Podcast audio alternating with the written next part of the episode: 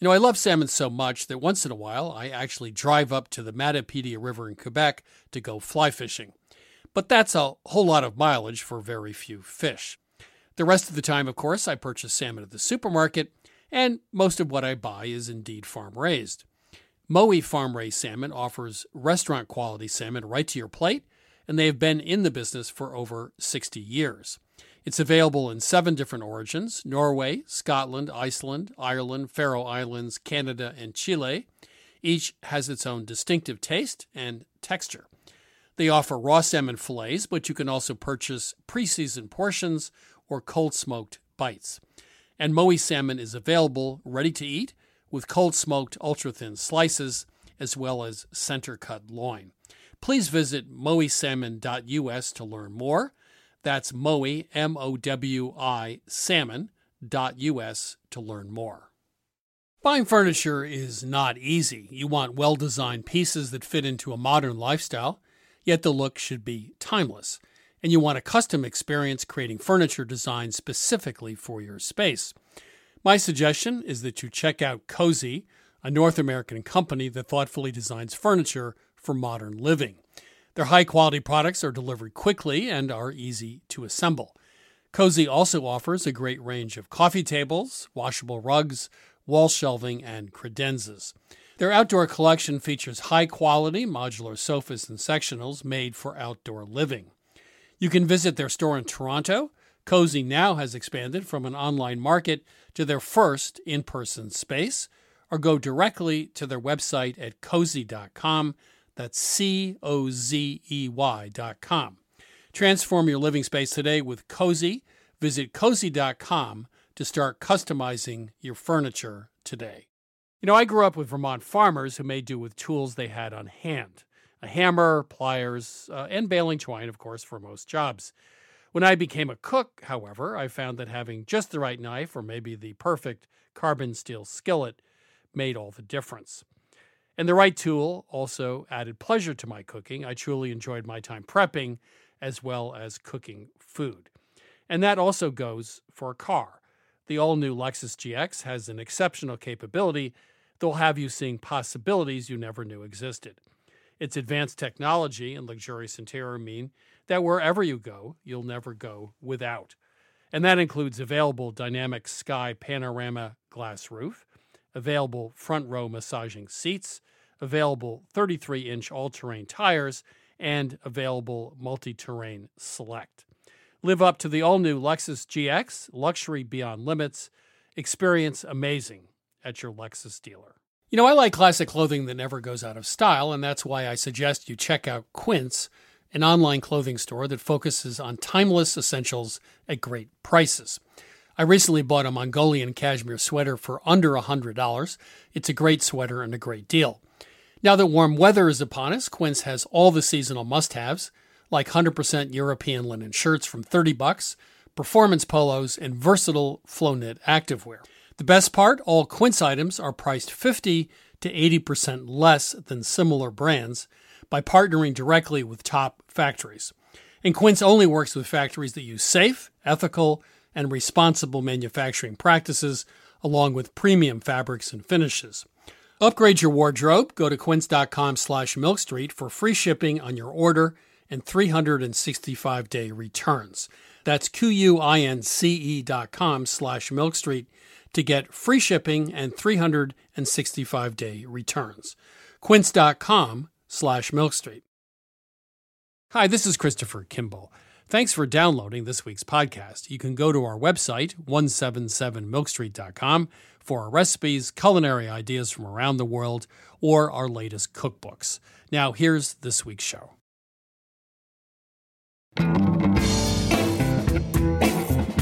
This is Milk Street Radio from PRX. I'm your host, Christopher Kimball. My husband is um, is from Northern Ireland, and I spent quite a lot of time in Northern Ireland. And a few years ago, I, I wrote a, a, a column in the Guardian, and I put a version, my version, on an Irish stew and I got so many nasty re- responses because most people said, "But how can you change it? An Irish stew is just mutton and nothing else, you know, mutton and water." And I said, "Like, but who wants to eat that?" Yotam Ottolenghi is the author of Sweet, Plenty, and Jerusalem. His latest book, Ottolenghi Simple, focuses on delivering minimal hassle for maximum joy. Whole roasted vegetables topped with creme fraiche, no baked cheesecakes, fridge ready dressings, and a new take on salads. But before we chat with Yotam, it's my interview with Yvette van Boven, author of Homemade Christmas. Yvette, how are you? Ah, I'm fine. Thank you. So before we get to the food, what's the worst holiday party you've ever been to? Because you, you obviously wrote this book based upon experience. And, and, you must have gone to some really horrible parties. So, so what are some of the things that went wrong in this terrible oh dear, party? I do have And examples. don't mention names. Don't mention names. yeah, I, I, I, suppose they're not listening, but um, yes, we did have a family dinner uh, once where there was not enough food, for example. Oh well, that that's kind of a and not killer. enough drink. You know, the people say, "Oh, is the bottle empty already?" And it, yeah, we are twelve people, so I yeah, you you need you need more than two bottles. So that was awful. Yeah, that was awful. Everybody just shared one chicken, and it, it was just not enough because the, the uh, it wasn't because they were not generous. It was because the people who were uh, serving the food did not eat that much, so they had no idea how much Oh. they would serve for twelve people. This, this sounds like a Dickens, like a David Copperfield. or, well, it wasn't like that at all. No. I mean, it wasn't Pickwick. It was something a little uh, meaner, probably. So, do you believe in a smaller menu? I, I've I've always said to people, look, cook two things well, not Yeah. eight things badly. Yeah. So you, you like a small menu? I like a small menu or make a, a big menu, but then ask others to uh, bring or cook at your house and make a- another uh, a course. So th- so you can just focus on. Uh, let's say the main course and a dessert or something, and let the others bring the starters. What what is Dutch French toast? That is actually nice. We call it wentelteefje. The French eat it sweet. We can eat it uh, savory too. Um, it's uh, a stale bread that you would uh, leave in uh, some egg with milk, and you leave it there to steep for a couple of minutes, and then you'll bake it, which is quite good. And it's a good way to finish up old bread. Um, oatmeal pancakes. You take some oats and throw them in a food processor or blender and use Yeah. that as a flour, right? yeah, yeah, yeah. And, and, and why? Is it make it better pancake with the oats? Or? Um, no, but it makes it more. I think it makes them less fluffy, of course, but it makes them more savory. Something I like better because I think a lot of dishes uh, around Christmas are quite sweet. There's a lot of chocolate and a lot of sweet going on. Uh, pine syrup. Tell- Yeah. Tell me about pine syrup. Um, that was I, something I I thought was quite interesting because I like to uh, use the Christmas tree as an ingredient in your uh, uh, in, in your cocktails. So just cut off some branches and let it macerate and steep into some syrup, and use that syrup in any cocktails. I even made Negronis with them, but it's actually really delicious. It's even nice just with water. It's it's just it's quite nice. Uh, Rillette is a classic dish. Uh, Yeah. You, you want to just explain how people make it? You braise meat, you shred it. I mean, uh, uh, wh- Yeah. what's the basic recipe? The basic recipe is actually um, you make it from s- s- bits and pieces that you have left over in in meat, especially fatty meat like porks or or, or goose, um, and you would cook it down really slowly that the fat renders out, and then you would m- you know mix it, and it w- it will become like a, a, a like a spreadable pate, and and you would add some spices to it just to make it your own. Um, I've made it from rabbit in this, which is a very lean meat. So it's not a real rillette, but it's still very nice. It's nice and light. And I add the fat because it doesn't have a natural fat, so I add your own fat. Makes me feel good. I'm someone's adding fat. I think that's instead of taking it out. Uh, No, you have to add fat sometimes. Fat is the best. It's one of the best tastes ever, and it carries a lot of taste also. What is a fruit salami? Oh, a fruit salami is um, I make it from uh, dried fruits like uh, a fig or prunes or apricots, and mix them up with nuts. And if you chop them up really finely, and you would uh, roll them into a piece of parchment paper, you would roll it into a sausage-like shape, and then keep it in the fridge. And if you add some, you can add some spices to it to make it Christmassier, uh, like cloves or cinnamon or or star anise, and uh, it will get that nice Christmassy taste. And it's also really good, sliced nice and thin with some uh, cheese. Um, is, is the turkey persona non grata uh, in Holland for holidays? Is just not something that's a centerpiece. It's a goose. It's something else. Or no, is- I think uh, turkey and goose are more um, English or uh, Irish. We would actually cook more beef, I would say, or pork. And we have these sets they would put on the table. And I have not put this in my book because I hate it. you sure you is that how you really feel about it? Yes, I really hate it. I really hate it. We call it gourmet. And it's for Dutch people who don't know how to cook. It's like a small heater.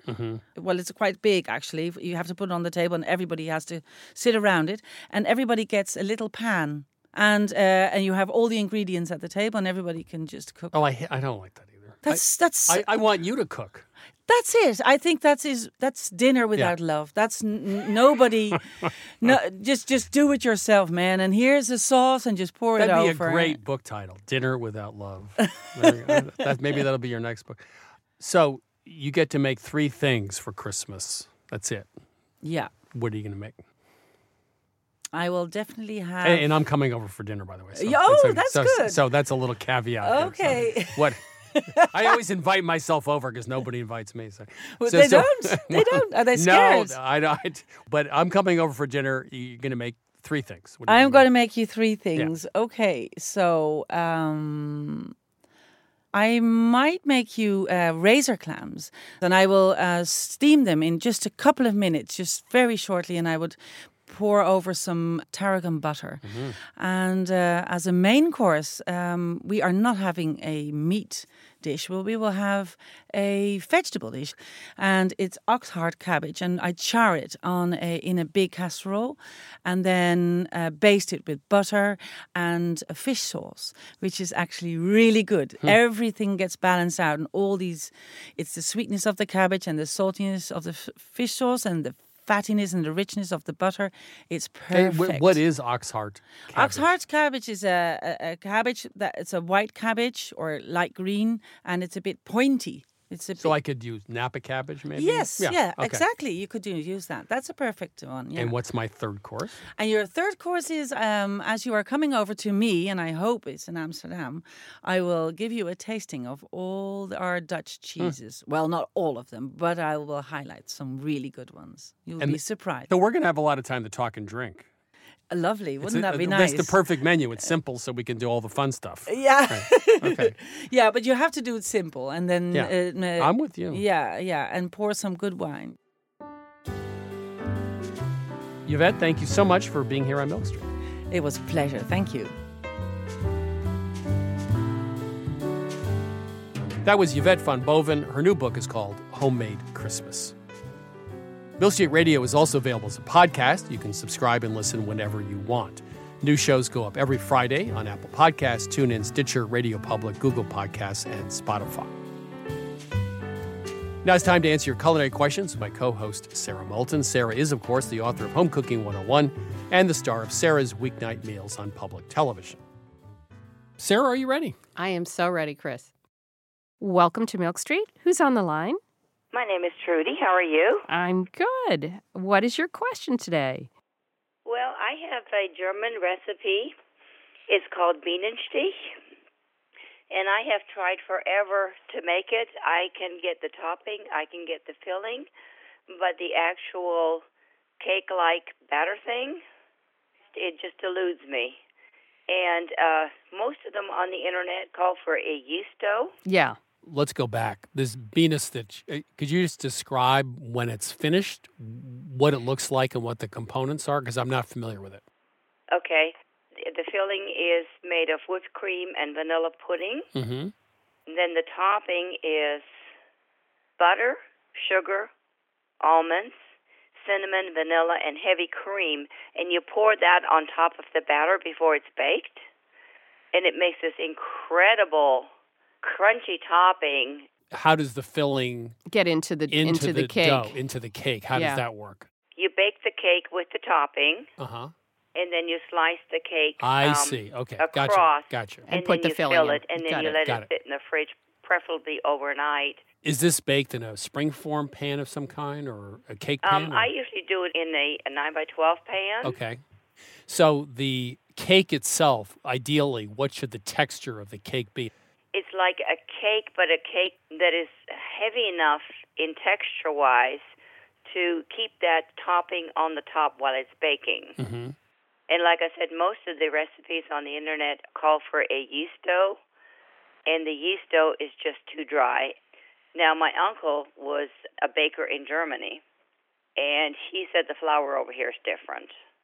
No, I mean the only difference would be the absorption of liquid might be different because the amount of gluten in the flour would be different. But that could make But that you- could make a difference. but that you could could- make for a dry cake. But you could just adjust by adding a little more liquid.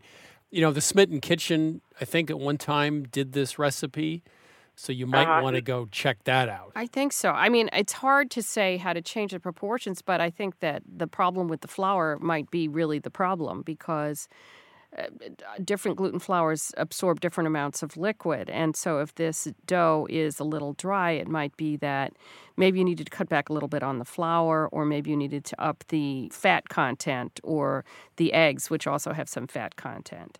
So you make a yeast dough, you let it rise, goes down, you put it in the 9 by 12 you let it rise a second time, put the topping on and bake it. Is that right? Yes, but it comes out too dry. And it doesn't matter how long the cake with the filling stays in the refrigerator. It can be in there two days, and it's still like it's just like too dry. Another thought I had is if they usually made it round, you know, then maybe what it is is you're spreading out the batter too thin, you know, and so it dries out in baking.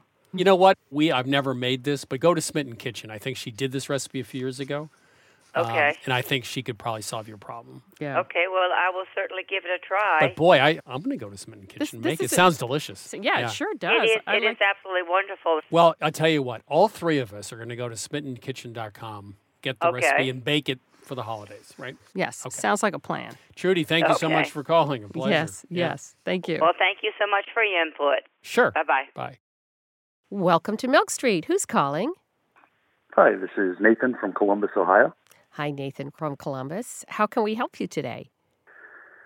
So I recently uh, inherited my grandmother's Guardian Service uh, waterless aluminum roaster, and she used it for 50 years, and it's just an absolute mint condition. And so I have two questions about it. First, I'm scared to use it because then I'll have to clean it. So how do I clean it and maintain it so I can pass it on to my kids? And then second, is there a secret to cooking in waterless aluminum versus any other type of roasting pan? Wow. Well, there's a company, Kuhn Rikon in uh, Switzerland, I think, who makes this cookware. I think they pioneered this. And essentially, what happens is a vacuum is created, and so there's no moisture loss, and that's how it works. My understanding is I've seen some of this cookware. It's not super heavy. yeah, do you know if yours is lined at all Yeah. or is it straight aluminum?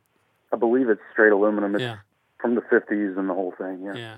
The one thing is if it's unlined aluminum, it can react with acid and milk and, you know, change the color of some foods. That's the only downside. Aluminum is a great conductor of heat after copper. I mean, it's way down, but it's the second best.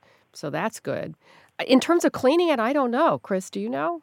It can get that discoloration, Yeah. you know, which is not is not food stuck to it. It just discolors over time, and you get that sort of grayish Right. color to it, which Yeah. I think is what you're talking about. I use Barkeeper's Friend for cleaning. Sometimes I'll put water in a pot and put it back on the stove and then scrub it. Sometimes that works, but I can't get rid of that grayish color. Okay. You know, I will say that this is for moist cooking. You're not going to get crispy chicken or anything cooking in this item because it's covered cooking, correct? Right. Yeah. Yeah. And it seemed like that whenever I looked up how to use it online. Most of the cooking was fairly colorless. Yes, it has to be because there's no air circulating there. So it's probably very moist, yummy food, but with no crispy skin. I mean, which is fine. It's sort of like using a pressure cooker. It's its own thing, so you have to get good at it and know what it's good for. In my kitchen, I tend to stick with the stupid pots, the ones that, that don't have a specific technique to them. Or you could find a lovely space on your shelf and it could be it could be part of your family. Yeah, it could be part of, you know, the old cookbooks. It's heirloom. It's like an heirloom Right, tomato. I've thought about that. that might be your best bet. So you don't have to oh. worry about destroying it, but it's still in pristine condition. Right. And just buy a Dutch oven. thanks, thanks, Anyway, Nathan. Thanks, Nathan. Thanks for calling. Thank you. You're listening to Milk Street Radio. If you have a cooking question or a failure, call us at 855 426 9843. That's 855 426 9843. Or send us an email at questions at milkstreetradio.com. Welcome to Milk Street. Who's calling? Hi, this is Peter Schindler. How are you? I'm great, thank you, and really quite tickled to talk to you. I've admired your work a long time. Well, we'll see how you feel at the end of when the he's done with you. But things are starting out well anyway. yeah. Uh, So how can we help you?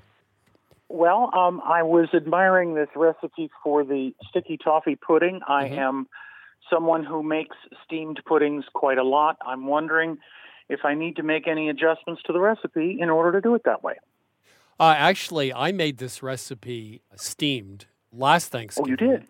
Because my Ah. oven died right at an inopportune Oh. moment.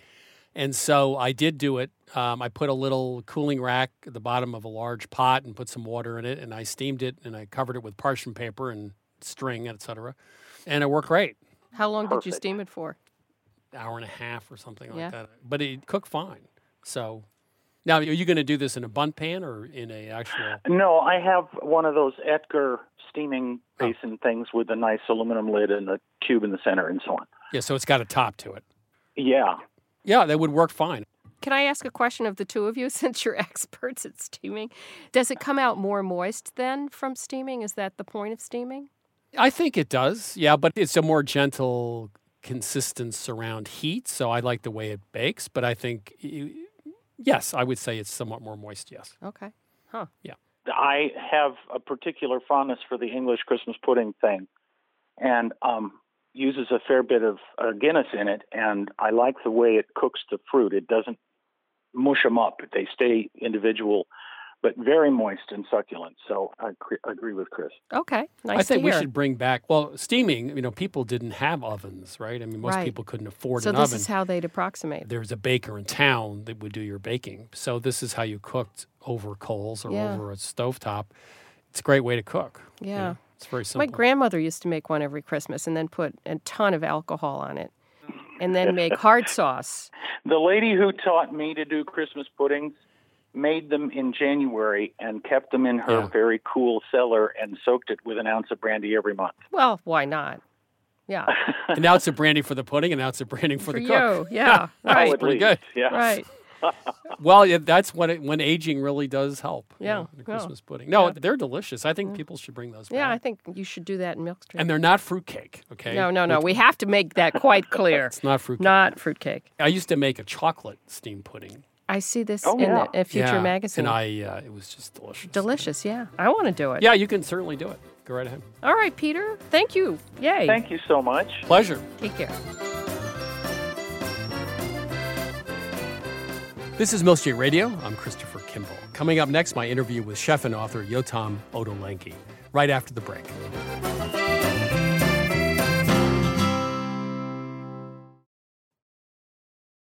I'm Christopher Kimball, and now here's a word from our friends at Allagash Brewing Company, who love food as much as we do here at Milk Street. Hi, this is Jason Perkins. I'm the brewmaster at Allagash, and I've been making Allagash White in Portland, Maine since 1999. So, a white beer is a very old style of beer. Traditionally, it was brewed with spices of some type, typically coriander and orange peel. And I think one of the things that makes Allagash White distinctive and different is the rare combination of complexity and drinkability. And it's sometimes remarkable to stop and realize that I never get tired of it. You know, I'll open a can or I'll pour a glass and the first sip, and I'm like, man, this beer is good. there are a lot of different ways that folks can enjoy an Allagash White. And here are some of the examples of what folks here at the brewery like to do. My favorite thing to pair with an Allagash white is simple, beautiful seared scallops over a bed of fresh greens with blood orange and shaved fennel.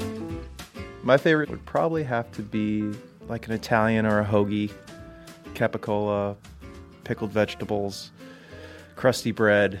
It's got that nice lemony, zesty character that just gets you ready for the next bite. The ultimate pairing for me is this dish called bossam, which is this like big pork shoulder with like salt and brown sugar. We also call it candy pork in my house, and a little like scallion ginger sauce.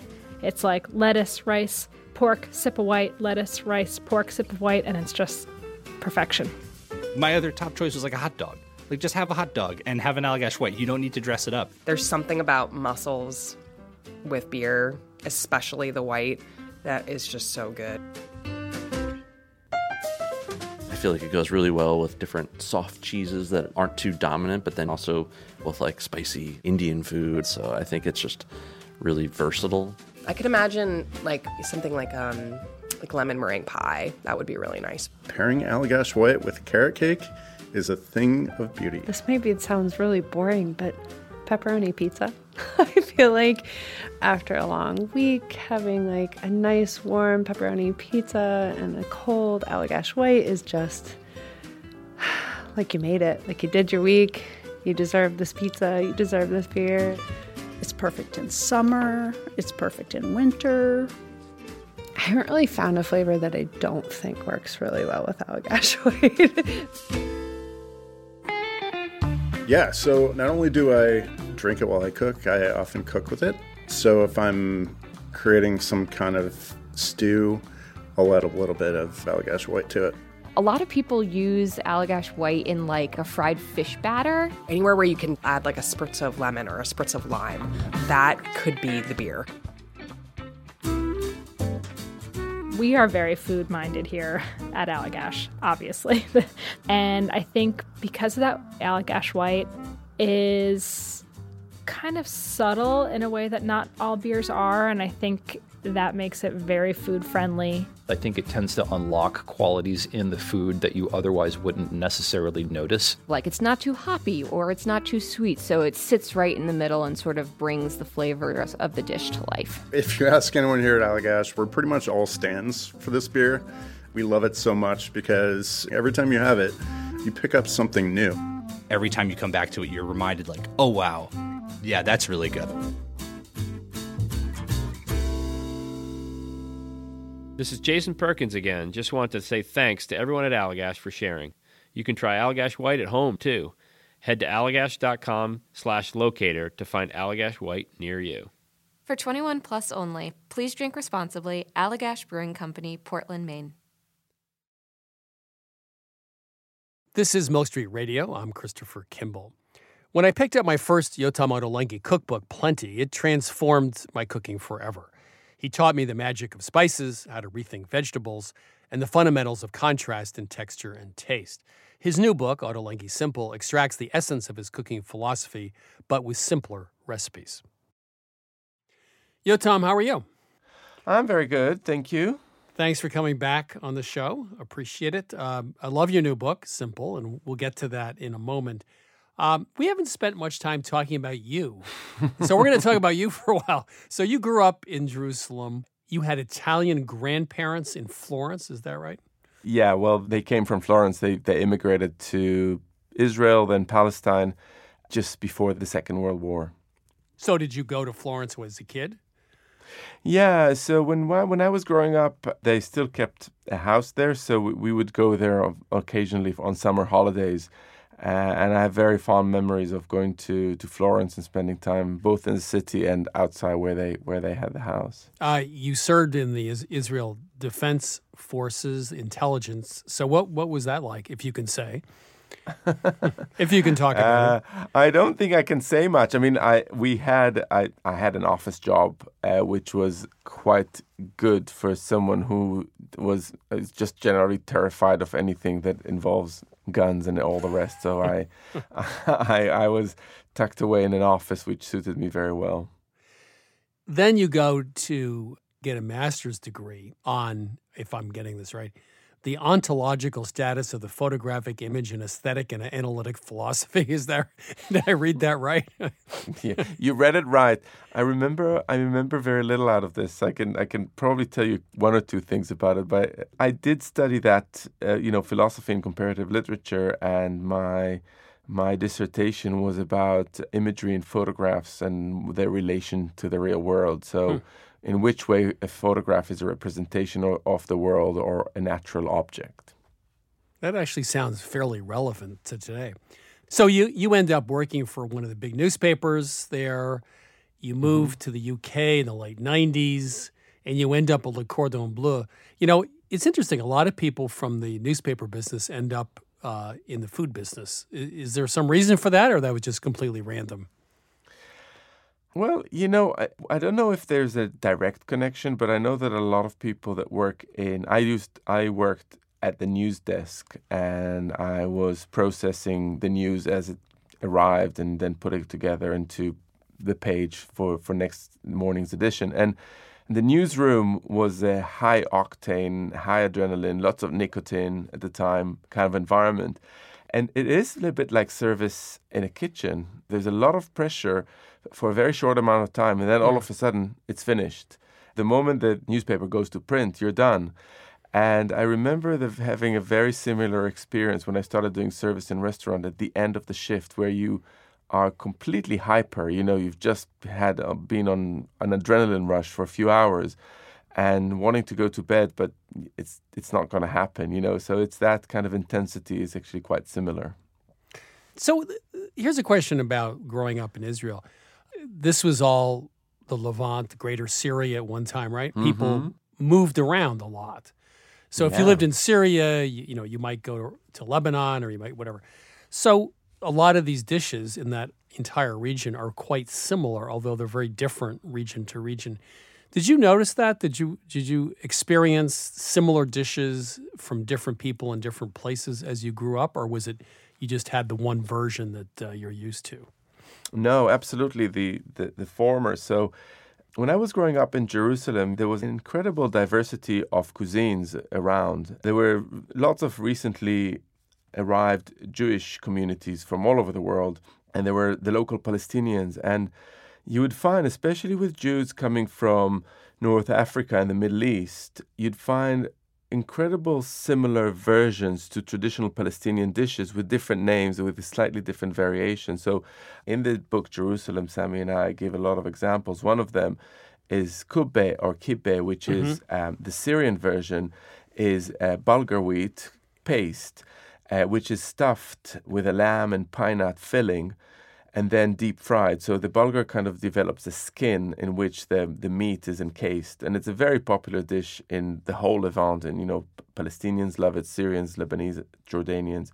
But when you move a little bit further east to Iraq and Kurdistan, you find similar versions of this dish, but sometimes the bulgur is substituted with rice. Sometimes instead of deep fried, it is poached in a soup. So something which looks really similar in one culture has got a, and even has the same name, has a widely different variation in a, in a different hmm. culture. Mm. So that throughout my childhood and in different parts of the Middle East, you'd find those variations uh, in abundance. So when someone waves the flag of authenticity at you, you kind of smile because you know a dish has got 500 different versions depending on who's cooking it? I take care not to smile because it's a very sensitive subject. okay. uh, Inside. um, you know, it's very, very difficult. It all, it, it's uh, this is a very hot topic. You know, right. cultural appropriation, right. what belongs to whom, and what's the right version. And I try not to be too, um, you know, not to brush it off too easily because for many people, this is extremely important right. because it symbolizes you know struggle or difficulty or cultural uh, independence all sorts of things so it's very it's it's you know for someone who lives in a relatively affluent culture food is a luxury in other culture it's a mean of of identifying yourself and you know placing yourself in the world on a map of the world in a particular way. And this is true all over the world. So I tried not to be too sensitive when it comes to these subjects, and I tried to say to people, you know, you should really be a little bit more lighthearted about it. But it really, you need to judge on a case by case basis. I mean, for some people, it, it is really, really important. So you need to be a little bit care- careful. But generally speaking, I, I like to look at it a bit lightheartedly. And I'll give you an example. I have a really good example. My my husband is. Um, is from Northern Ireland, and I spent quite a lot of time in Northern Ireland. And a few years ago, I, I wrote a, a, a column in The Guardian about Irish food or my take on Irish food, and I put a version, my version, on an Irish stew. And I got so many nasty repl- responses because I added to adulterate the. Most people say, but how can you change it? An Irish stew is just mutton and nothing else, you know, mutton and water. And I said, like, but who wants to eat that? so you know, I I I, I added. That went over you know, well. I added a bit of orange zest and some parsley and a few more interesting vegetables. But the funny thing is that the people that were enraged were not Irish; they were they were English. So you know, in, on some occasions you can laugh about it, and that was a really great opportunity to laugh because what was at stake was really nothing. But uh, so, like I said, it's a it's a case by case basis. So uh, let me do let me do something. I went through your book very carefully. Actually, you know, I cooked Sunday, uh, and this is Mhm. I thought this was brilliant and simple. You had a cherry tomato sauce for pasta, right? Yeah. And I- I never thought of this. You took five tablespoons of oil, a little less than a cup of water, and you cooked those cherry tomatoes for an hour. And the water allowed you to cook With it with yeah, Yeah. with some chilies. with some chilies. Yeah, that's right. Uh, and and it was unbelievable. Uh, and then you threw in a couple handfuls as as Ottolenghi books do of of basil or whatever. But the the long cooking, and I had pretty crummy supermarket cherry tomatoes. It was really good. It, it was absolutely fabulous. Anyway, so th- that was a, a concept to take away. But let me let's go through. I, I made a Yeah. list of things, you know, ideas that you use in cooking that maybe other people, uh, at least this side of the Atlantic, have thought of. Uh, roasting a whole vegetable. You know, you like Yeah. it's very common, as you know, to do uh, eggplant, for example. But could you just talk about roasting an entire vegetable in one piece?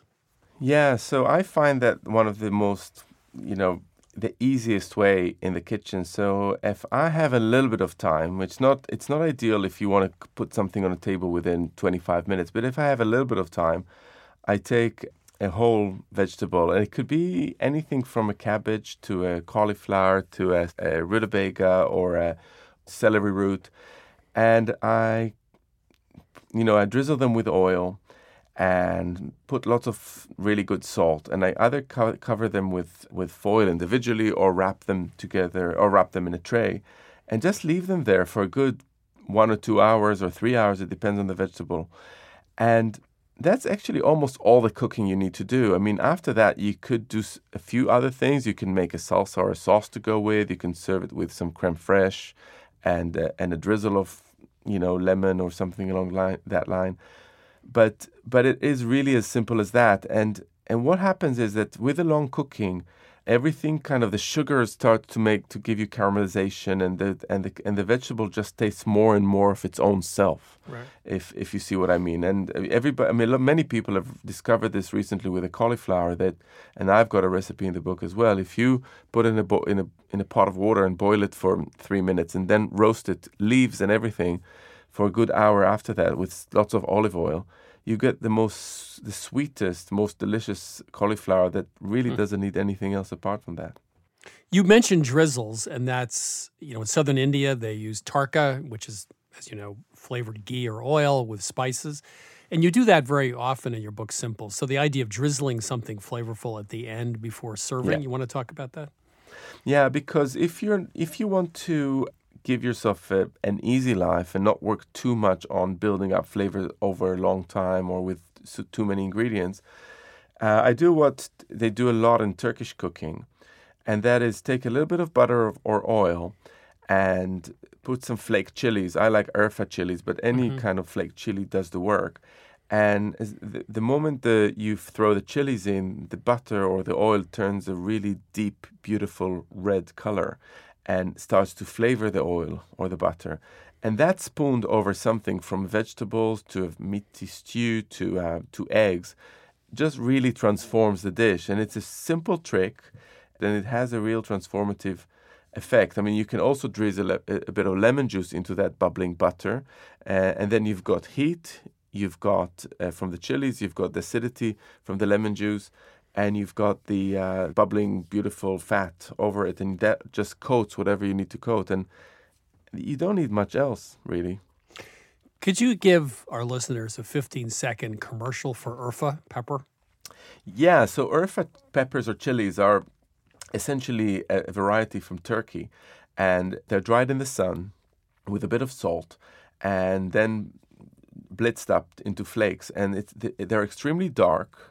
They taste smoky, and they're not very spicy. So they're really beautiful when sprinkled over anything with a light color like a yogurt or, or eggs. So they're nice, like bright, dark jewels. And they're really, really beautifully smoky. So, you know, from the Mexican side, you'd, you'd find ancho uh, or cascabel chilies. It's kind of the, the Middle Eastern equivalent to those Mexican flavors. And a little chocolatey too. It has sort of a yes. yeah. It's got it's got a really nice sweetness and depth of like a chocolatey uh, flavor or licoricey flavor. Uh, you you taught me that salads are not green lettuce with a dressing. um, you have a slightly more uh, global view of it. So so how do you think about a salad? Because I know you do all sorts of great things, but but you think Yeah. about them differently.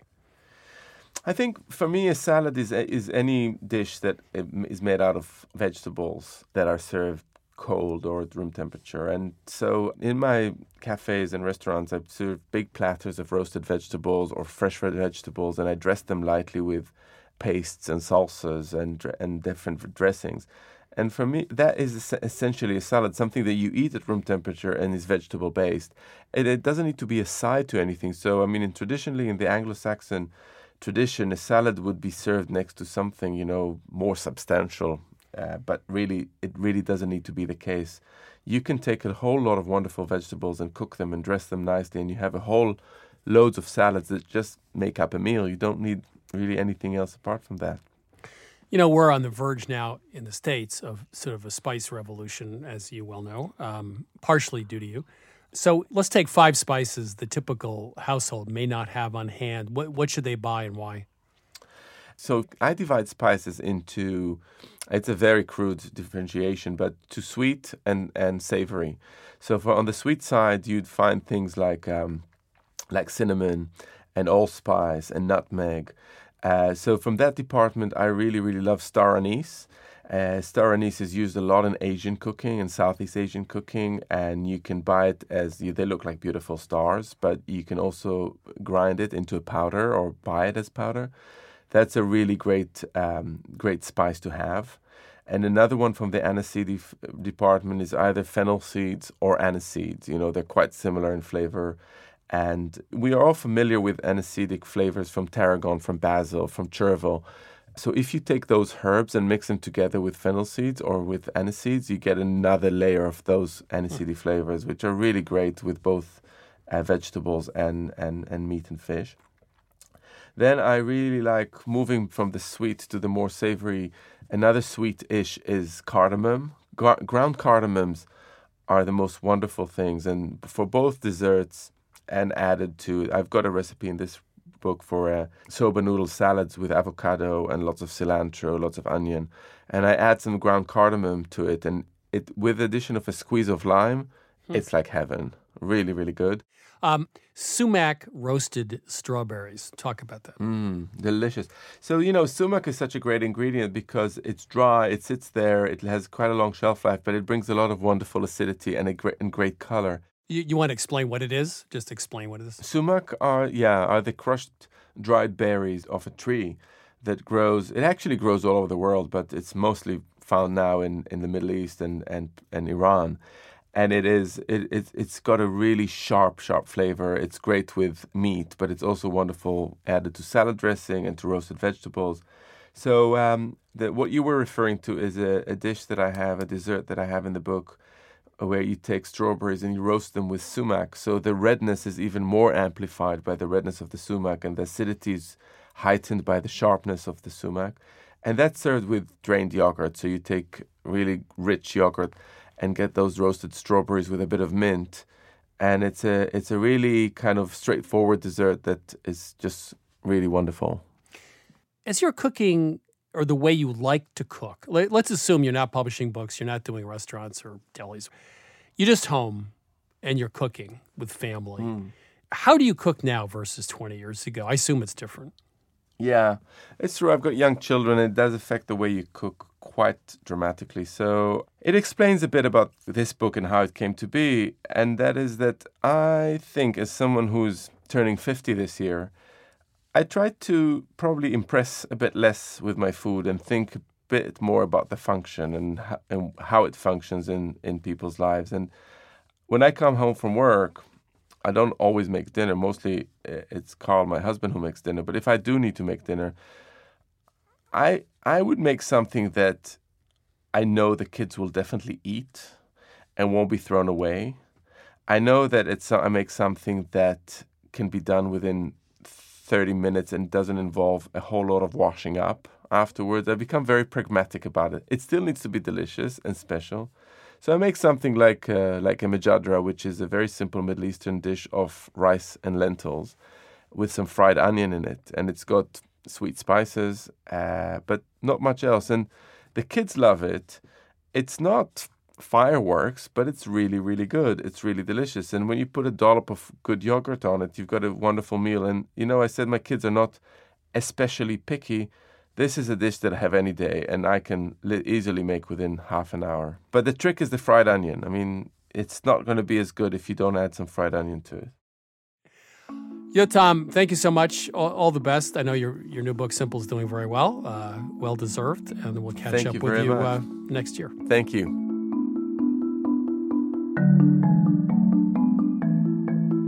That was chef and author Yotam Ottolenghi. His new book is entitled Ottolenghi Simple, a cookbook. You know, spices have been around since at least the time of the pharaohs, used as preservatives and also for health. The king of Babylon grew 64 different herbs in the royal garden. That was 700 BC. At the same time, spices were incredibly popular in India and then later in Greece and Rome. In medieval Europe, spices were expensive. A pound of saffron cost as much as a horse. And then as prices fell, so did their use. Post revolution French cooking was a spice free zone. Well, today, spices are back in favor. Maybe someday we'll know as much about them as the king of Babylon almost 3,000 years ago.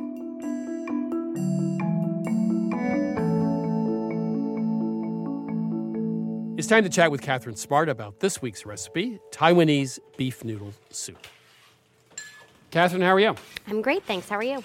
You know, when I went to Taipei not too long ago, I spent half a day with Zhuang Baohua. She is a culinary teacher, very well known. She's taught over 70,000 students. And uh, she has a, a, a very simple school. It's on the second floor of a sort of nondescript commercial building. And we made a couple recipes. One was beef noodle soup. Now, it takes a couple hours. She uses beef bones, she uses beef suet, she uses maybe 20 different spices and ingredients, uh, wok, and she uses also a big pot. Uh, and it was great. But obviously, a lot of work to transport it and uh, make it for the American home cook. So, how did we take that recipe and transform it here at Milk Street? Well, Chris, we had our work cut out for us. So, what we decided to do is just start by sauteing your aromatics, so your ginger, your garlic, some spices like star anise. That kind of builds the flavor base. And then we didn't make homemade stock and we didn't use store bought stock. We just simmered beef shanks, which was the cut that we found, produced really tender meat and a really flavorful stock. Uh, we simmered that and that makes the base. And then you just shred the meat, add it back into the broth uh, with some store bought wheat noodles. You're looking for a fresh noodle, any sort of Asian style fresh wheat noodle. And then we finished it with some greens. So, Chris, once you add the beef shanks, you just want to keep it at a simmer, make sure it's not boiling too aggressively, but then you can just kind of go about your day. It's going to hang out for about two hours before you shred the meat and add it back into the pot with the noodles and the greens. So, it takes about the same amount of time that it, it took in Taipei, uh, but with about half as many ingredients. Yes, and I think it's important to say, Chris, what an incredibly flavorful dish this is. Uh, there's a little bit of a longer ingredient list, but the actual work is very minimal and it's extremely flavorful and packed with umami. Meat, broth, noodles, and greens. I mean, that's why it's the national dish of Taiwan. It was like the perfect combination. Catherine, thank you. Thanks, Chris. You can find this recipe and all of our recipes at 177milkstreet.com. You're listening to Milk Street Radio. Coming up, J. Kenji Lopez Alt demystifies the science of vinaigrettes. We'll be right back.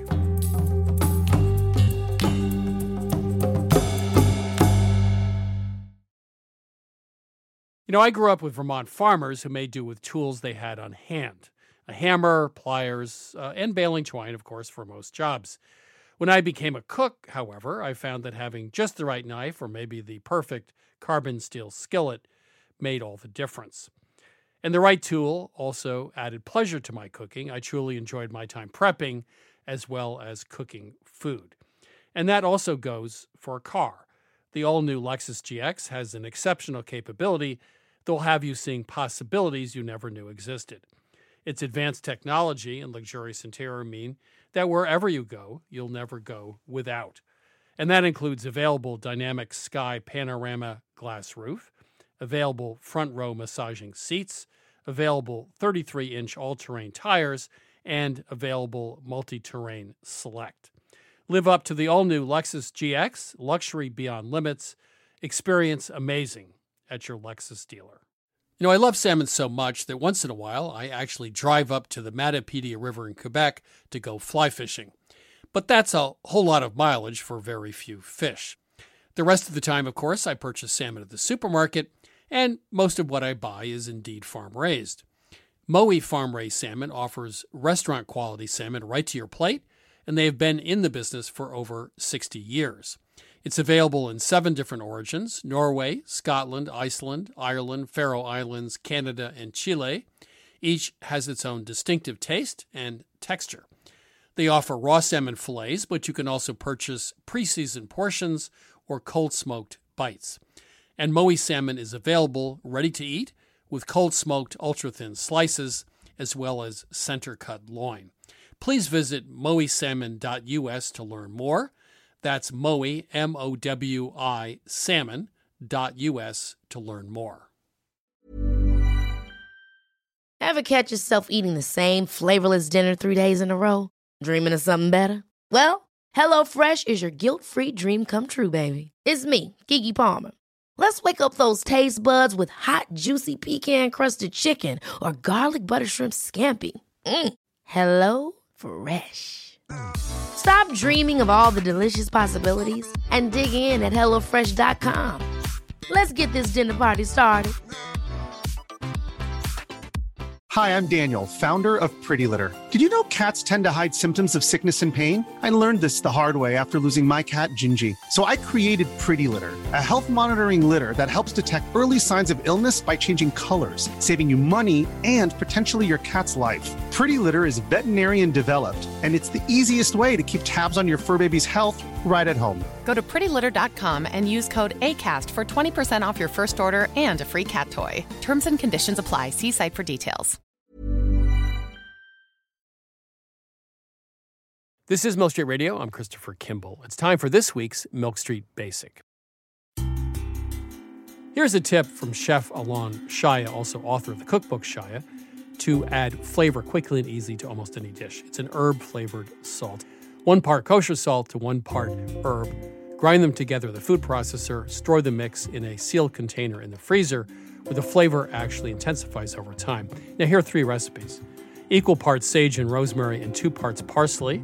Or you can have equal parts marjoram and rosemary and just a little bit of thyme. And finally, you can have 50% cilantro, 50% parsley, and then add in half of a serrano chili. For more tips and ideas, please go to 177milkstreet.com. Next up, J. Kenji Lopez Alt illuminates another kitchen mystery. Kenji, how are you? I'm doing good. How are you? You know, over the years, we've worked together and then been in the same industry for quite a few years now, not working together, but you and I see eye to eye in a lot of things. But vinaigrettes is one of those topics that, you know, I argue with everybody about vinaigrettes. So let's have a vinaigrette argument. So Okay. you, I know, have done quite a lot of work on this. So why don't you start out with what you know and believe about vinaigrettes? okay, we can start by defining a vinaigrette. A vinaigrette is essentially just a salad dressing that's composed of an acidic element, so usually vinegar or citrus juice, combined with oil. Like those are the two basic parts of a vinaigrette, usually olive oil. To that, you can add other flavorings um, shallots, garlic, black pepper, salt are very common, herbs. And then you usually also include an emulsifier of some kind, which can also double as a flavoring. So generally, like with a very classic French vinaigrette, that's going to be mustard. So Dijon mustard, shallots, a little vinegar, and some olive oil. That's like your basic French vinaigrette. Now, where things get complicated is the technique involved. So you could just take all those ingredients and separately dump them on your salad greens in a bowl and toss it all together. And I know in a lot of French bistros, a lot of French cafes, um, they will do this. They'll form it tableside, have all the ingredients separate, um, toss it very well, serve right. it to you immediately.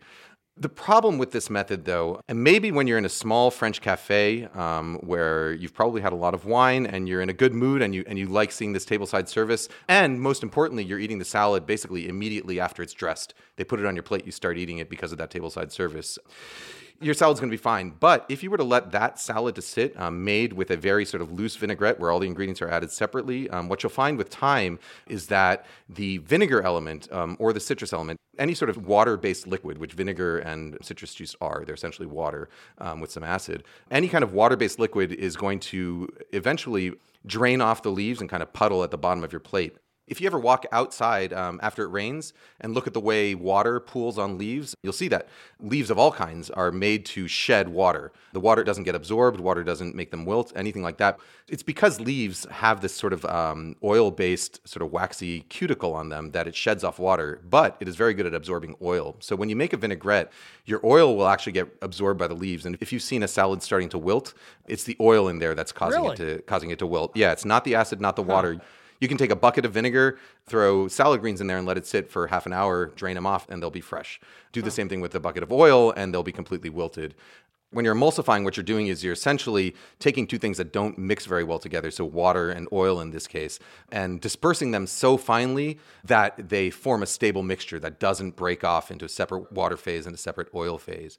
And you do that, you know, with vigorous whisking, slowly drizzling in the oil while you're whisking vigorously helps the emulsion. Um, you can do it with a blender, you can do it with um, a food processor or a hand blender if you'd like to get a stronger emulsion. But you know, just whisking or shaking in a jar will form a strong enough emulsion that when you then subsequently toss your greens with it, it prevents the acid from, first of all, dripping off the leaves and collecting in the bottom of the bowl or on the bottom of the plate. And more importantly, what it does is it dilutes that oil so that it doesn't break down the lettuce leaves quite as fast. So if you're eating your salad immediately and you're just throwing it on the plate, to eat it, a loose vinaigrette probably works fine. But if you have a green salad and your goal is to put it on the table and have, you know, it's family style, you have six to eight people there, maybe they're going to eat it right now, maybe they're going to eat it in 15 minutes. In those cases, I very strongly recommend emulsifying the dressing first um, because it'll help your salad, first of all, taste better and also stay fresher on the table for longer. Let's talk about technique. Jacques Pepin was told me he just used an old mustard jar, which had a little bit of mustard left in it. He would use that so it would emulsify and you didn't have to use a whisk. So I, ever since mm-hmm. then, I just use a jar. I, I, think you do too, right? Yeah, I mean, so I have a little like a uh, salad dressing mixer that I, I, think OXO makes it, but it has like a little flip top, and it's essentially a jar with measured sides. And I find it useful because you don't really have to use any measuring spoons or tablespoons or anything like that. You can just fill your ingredients to the line. Another thing I do is I, I have a collection of little plastic squeeze bottles that I've used a sharpie to draw lines on the side um, that are essentially sort of bottles with built-in recipes for various vinaigrettes. And so, you know, there's a little line on the jar. It'll say one teaspoon of mustard, and then there'll be a line to where to fill the vinegar, and then another line on where to fill the oil. You know, basic ratio is like three to one oil to vinegar, maybe two to one oil to vinegar. So you just fill it up to those lines, add whatever seasonings are listed, and then put your finger over the top and shake it up right before using. And for most purposes, shaking is enough to emulsify a dressing. Certainly for most home purposes. So one last point. Okay, now I yield. I, will do an emulsion. we can both be right. A little bit we can of mustard. both be right. But the point, the unique point here was that oil is what penetrates the leaves and makes it wilt, which is a good point. So the other thing is, I think most vinaigrettes are incredibly acidic. You know, mm-hmm. and so I use very low acid vinegars, under five percent, like a rice wine mm-hmm. vinegar mm-hmm. or white balsamic. Right. Do you find that these seven or eight percent typical harsh vinegars? I just don't like them in vinaigrettes. Uh, I mean, it really depends what I'm in the mood for. But, you know, I do make a number of vinaigrettes at home where I cut the vinegar with another water based liquid. One recipe um, I picked up actually from Ken Oringer when I worked at Clio in Boston is this soy vinaigrette where essentially you substitute about a quarter of the vinegar with soy sauce. You dress your greens with it, and it doesn't taste like soy sauce but it adds, you know, that sort of savoriness to it. Another great technique is using dashi, so like a Japanese stock. You know, you can make a homemade dashi or you can use a little powdered granules, which I think work fine for some applications. Um, but replacing some of the acid with dashi, you know, or even just plain water, you can cut um, your acid with a little bit of water if you find it too vinegary. So that comes down to personal preference. So, the nice thing about understanding the basics of a technique of vinaigrette, understanding the ratio of water to oil and how to emulsify it, is that you can change up any of those ingredients any way you want as long as the ratio is the same. So you can mix out different oils, you can use lemon juice, you can use vinegar, you can cut it with water, and as long as the ratios are the same, um, your vinaigrette is going to emulsify and it's going to dress well. So Kenji Lopez Alt one, Christopher Kimball zero. the emulsion is there because the oil will destroy the leaves, the vinegar will roll off like it does in a rain, and a mustard jar or any simple jar will do the trick. Kenji, thank you. Thank you. You've changed my mind. Amazing. Thanks. That was J. Kenji Lopez Alt. He's the chief culinary advisor for Serious Eats, also author of The Food Lab. On today's show, we had the two extremes of the food world. Kenji discussed the science of salad dressings, and Yvette van Boven cooked up a storm for the holidays. One is a world of gluten and amino acids, the other revels in the rewards of entertaining. One is about mastering the art, the other is about the joy of cooking. So next time, I'll invite both Yvette and Kenji over for dinner and put them next to each other to see what happens. Maybe that's the most scientific way to find out which approach is best. That's it for this week's show. If you tuned in too late, you can always find Milk Street Radio on Apple Podcasts, Spotify, TuneIn, Stitcher, Google Podcasts, and Radio Public. Please remember to subscribe to the show. That way, you'll get every episode downloaded to your phone or tablet each week. If you want to learn more about Milk Street, head on over to 177milkstreet.com. There you can download each week's recipe, watch the new season of our TV show, or order our new book, Milk Street Tuesday Nights. You can also find us on Facebook at Christopher Kimball's Milk Street and on Instagram and Twitter at 177 Milk Street. We'll be back next week, and thanks, of course, for listening.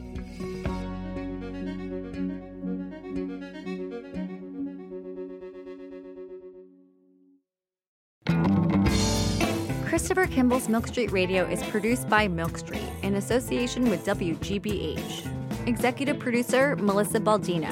Senior audio editor Melissa Allison. Producer Annie Sensabaugh. Associate producer Jackie Noack and production help from Debbie Paddock. Senior audio engineer Douglas Sugars. Additional editing from Vicki Merrick and Sydney Lewis, and audio mixing from Jay Allison at Atlantic Public Media in Woods Hole, Massachusetts. Theme music by Toubab Krewe. Additional music by George Brandl Egloff. Christopher Kimball's Milk Street Radio is distributed by PRX.